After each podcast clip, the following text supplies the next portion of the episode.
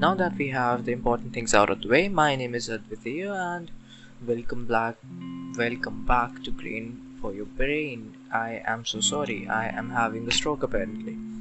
It's actually very late at night, it's two forty and I should be sleeping, but I am an insomniac and I don't sleep very easy, so I'm here recording another podcast. That's not to say that I have been recording podcast for that very purpose. I actually do have a sense of direction with this podcast. I just haven't been able to apply that yet.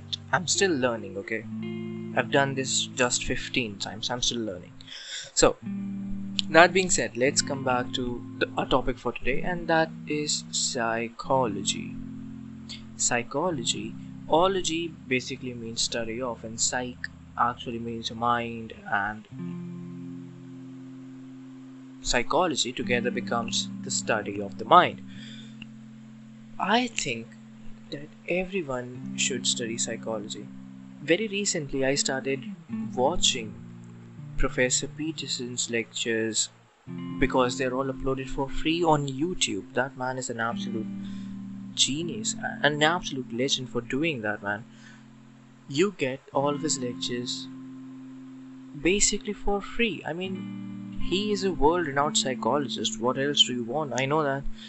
Let's not go off on a tangent over here, but very recently I started watching his courses. I have, I think, almost finished personality, his course on personality.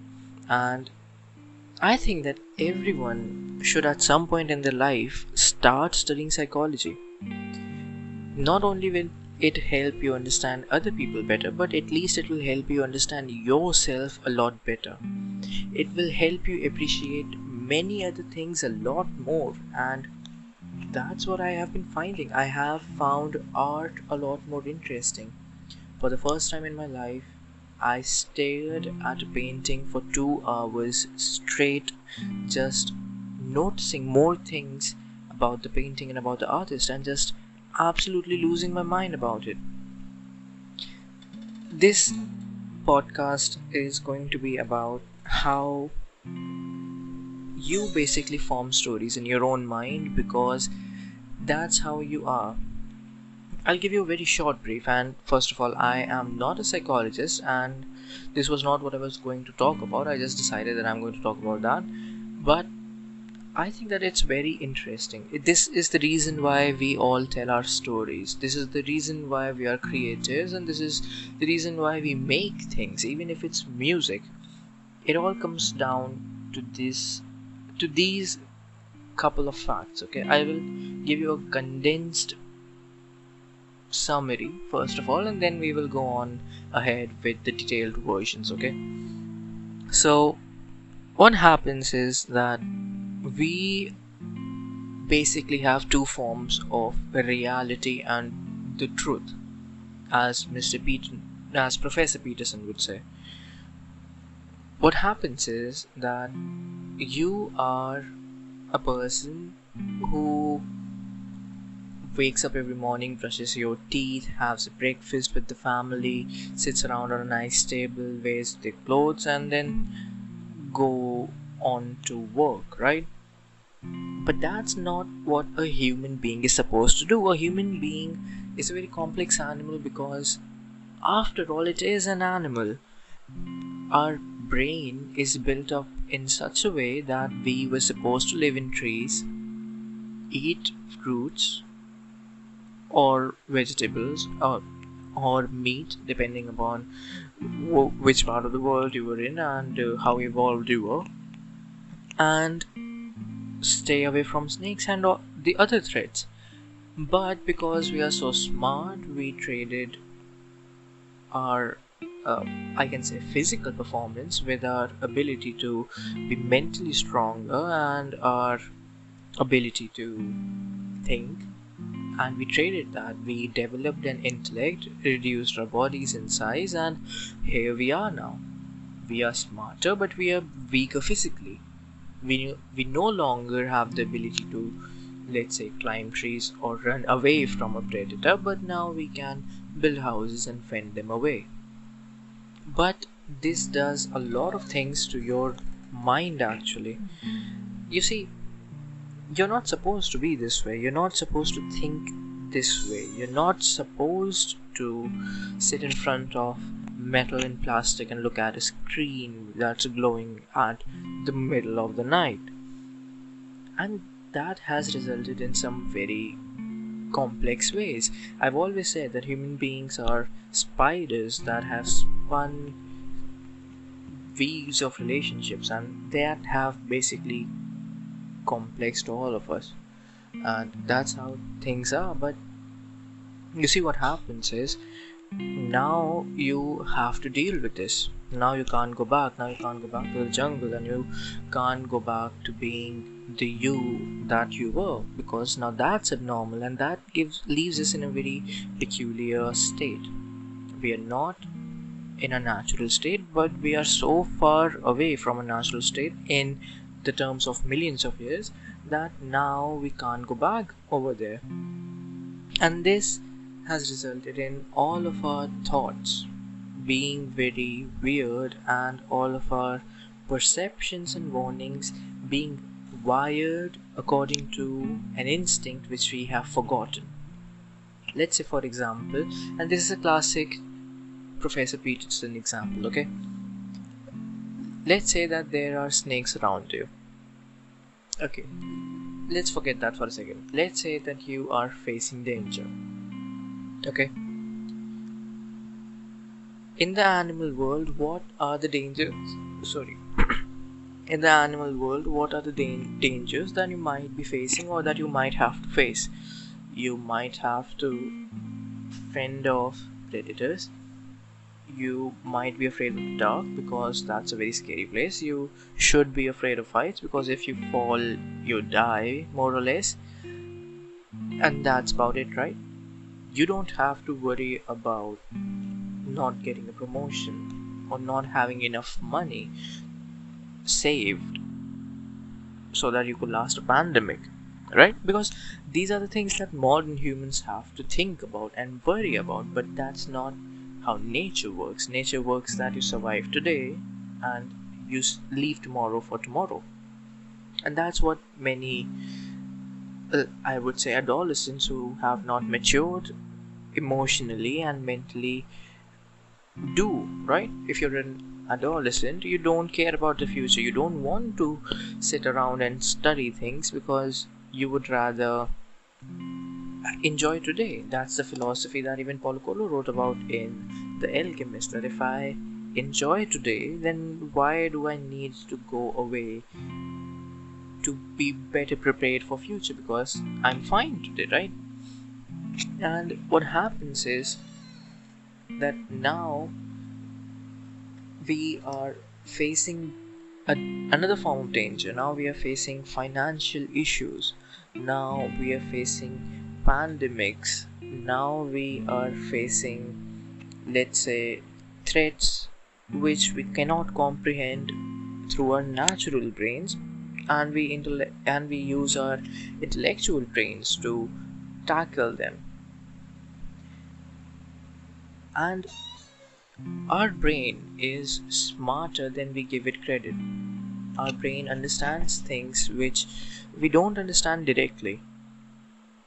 For example, there is this absolute mind-boggling sense phenomena called nominative determinism, and I will be making a podcast about this very soon. So nominative determinism is a known fact that people tend to gravitate towards jobs which suit their name, and that is very weird. But the most classic example of this is Usain Bolt and him running, and that's beautiful, I think.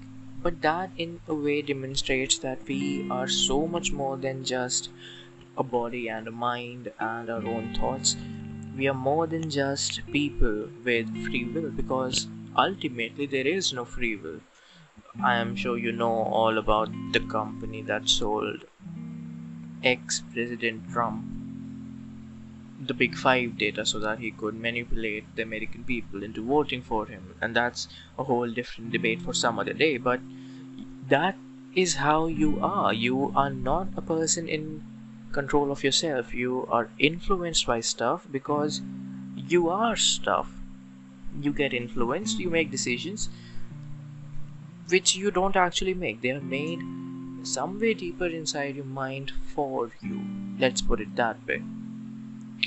So coming back to our example once again, so now you're in the corporate world, and if you've ever heard, we associate danger with jungles, and because the jungle is an unknown place, we don't know what lies over there, what might attack us when. It also has opportunities to hunt and go for food, so we always call, call it the corporate jungle, right?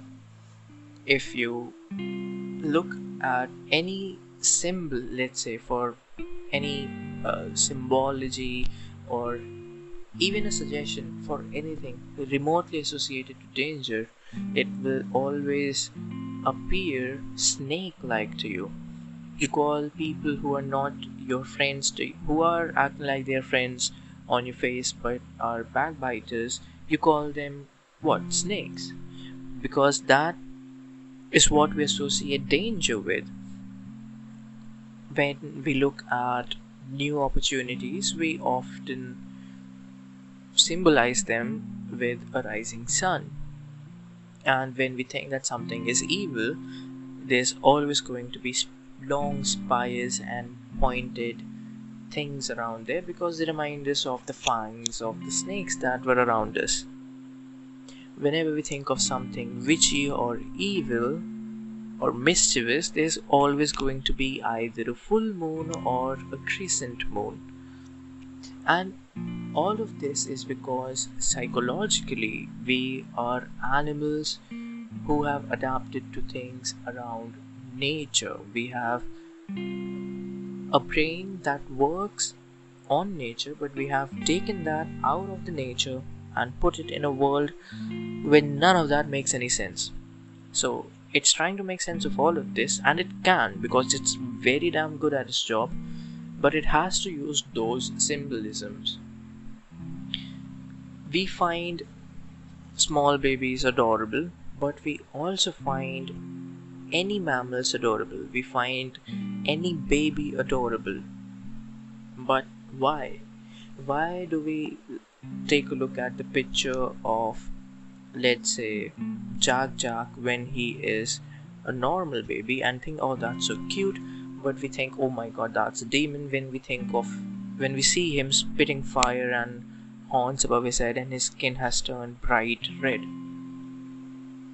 The definition of cute is very simply defined in psychology. If you have symmetrical features, big eyes, small limbs, and you make helpless noises and helpless movement, you appear to be cute. That's about it. That's the, the definition of cute in psychology. That's the definition of cute in your own mind, actually. That's how you perceive cuteness. If anything is cute, has big eyes, is symmetrical, and makes helpless movements, you think, oh, that's so cute, because that's how we learn to care for our own human babies, because otherwise we'd just chuck them in the bin, an extra mouth to feed. Why do we need to care for that? And this is the reason why we tell stories, because many a times our brain sees a threat that is so great and so apparent that it's going to come at us, but we don't just see it. We don't see it, we ignore it entirely, and we more or less just walk away from it, because consciously we are always very limited attention focused people. We have a very selective attention, very selective focus. I'm sure you have seen that experiment in which there's a basketball team passing balls to each other and there's a gorilla that walks right in front of the court. You absolutely miss it because you don't pay attention to it. That's just how we are. We are selectively perceiving.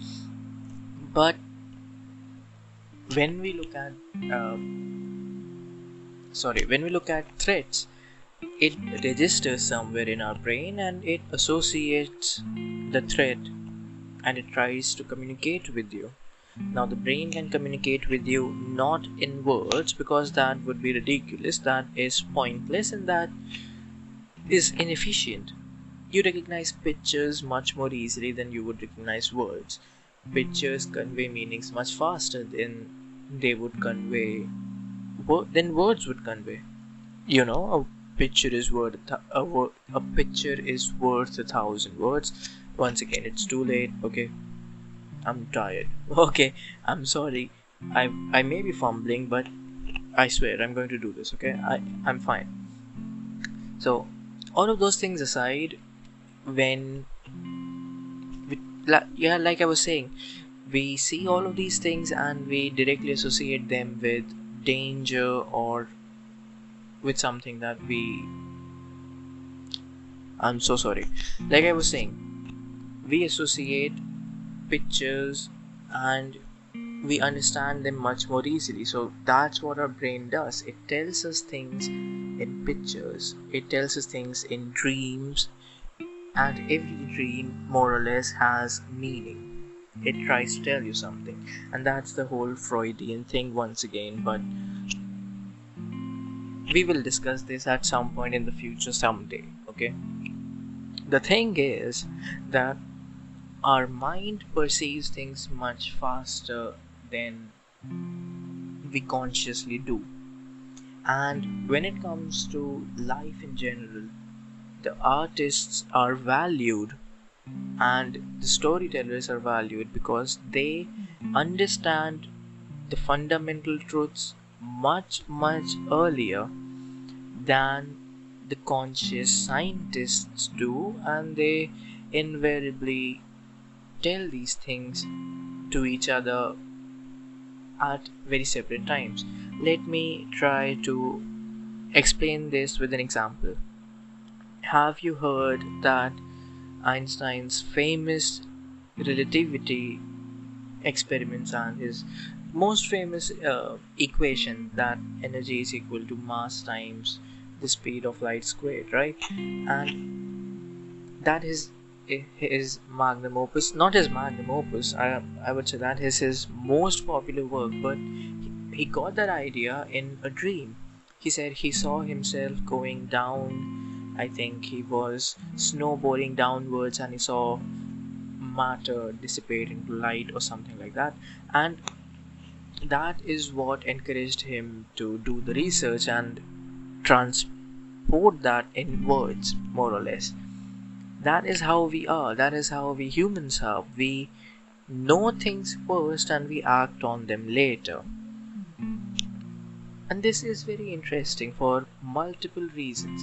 This is why we still to this, to this day celebrate art and artists and storytellers, because they tell us the fundamental truth a lot earlier than the scientists do. And this is the reason why we tell stories. I'll give you one more example and then I would call this a day and end the podcast, because I know that it's nineteen minutes almost now and I'm sure none of you are listening to this. But another example to this is, um, let's take the example of Nietzsche, or better yet, let's take the example of the Bible or every single religion that there is, okay? In every single religion, there is a story of someone being cast out of the heaven, which is the safe place where you get all the nourishment you need and you don't age. So basically all of your fears are gone away. And someone gets kicked out of there for sharing something with the mass, that is the humans. For example, God in Christianity, Judeo-Christianity religions, kicks out Lucifer, who is literally the bringer of light. Lucy uh, refers to light, and Lucifer is ultimately the bringer of light, because he refused to serve mankind and he just wanted to serve one person. That is a fair warning against totalitarian stuff, and that the precursor to that is because he gave light to the humans, and that pushed him out, and for that reason he was kicked out of heaven. Uh, another example is that Prometheus was cast out of heaven and punished for an eagle to eat his liver for the rest of the time. Every single day it would regrow for giving humans the fire. And I'm not going into the entire detail over here, in fact I'm going to skip all of them, but that is actually a precursor warning to socialism, that why we need to have this divide and things like that. So you can see how our minds and our brains tell us things which we understand in images, but the concepts are so far away and so different that we cannot place them in words. Let's let's look at it this way. I'll give the summary of this entire podcast in just one sentence and I'll be out of your hair, okay? Because there are many concepts for which we have words now, but we didn't have words for them a couple thousand years ago. Let's say socialism, capitalism, G D P, for example, infant mortality rate. These are things which we understand now, but we didn't understand them a long time ago. But that doesn't mean that that isn't the truth. That is the truth. That is the fundamental reality, that there is a society, that there are people around you, that the social good needs to come before the individual good, right? And because we didn't have these words and we would not have been able to explain all of these things to each other and elaborate them to each other and basically fundamentally explain them, then how would we teach all of these things to our future generations? We tell stories, we make pictures, we make art that shows images of something that our brains understand immediately, but our conscious mind takes a long long time to understand that. And that is why I think everyone should study psychology, because once you know how all of these things work, what the mechanics are behind all of these things, you would be able to do the very same thing. You would be able to understand the messages that are being given to you a lot more easier, and you would be able to send your own messages out in the world in many more creative ways for them to like the things that you create. And I know that this entire podcast sounds like a whole lot of mess, and if you're not interested in psychology, this would all sound like a lot of baloney to you. You're not going to understand any of this, and you're not going to accept any of this. That is another thing that human beings have in common. They refuse to accept things they don't understand. But that kept aside, this is the reason why everyone should study psychology. I highly highly recommend that you go on YouTube and you search up Professor Jordan B. Peterson and you listen to his podcasts and watch his lectures. They're all available for free, and that's the beauty of this thing. You can understand all of this thing, and I think you should. So this is me signing off. I know that none of you are listening to this. If you're listening to this, come follow me on Instagram at splashes of ink and hit me up. I want to know if you actually did listen to all of this, okay? And I'll see you in the next one. Bye.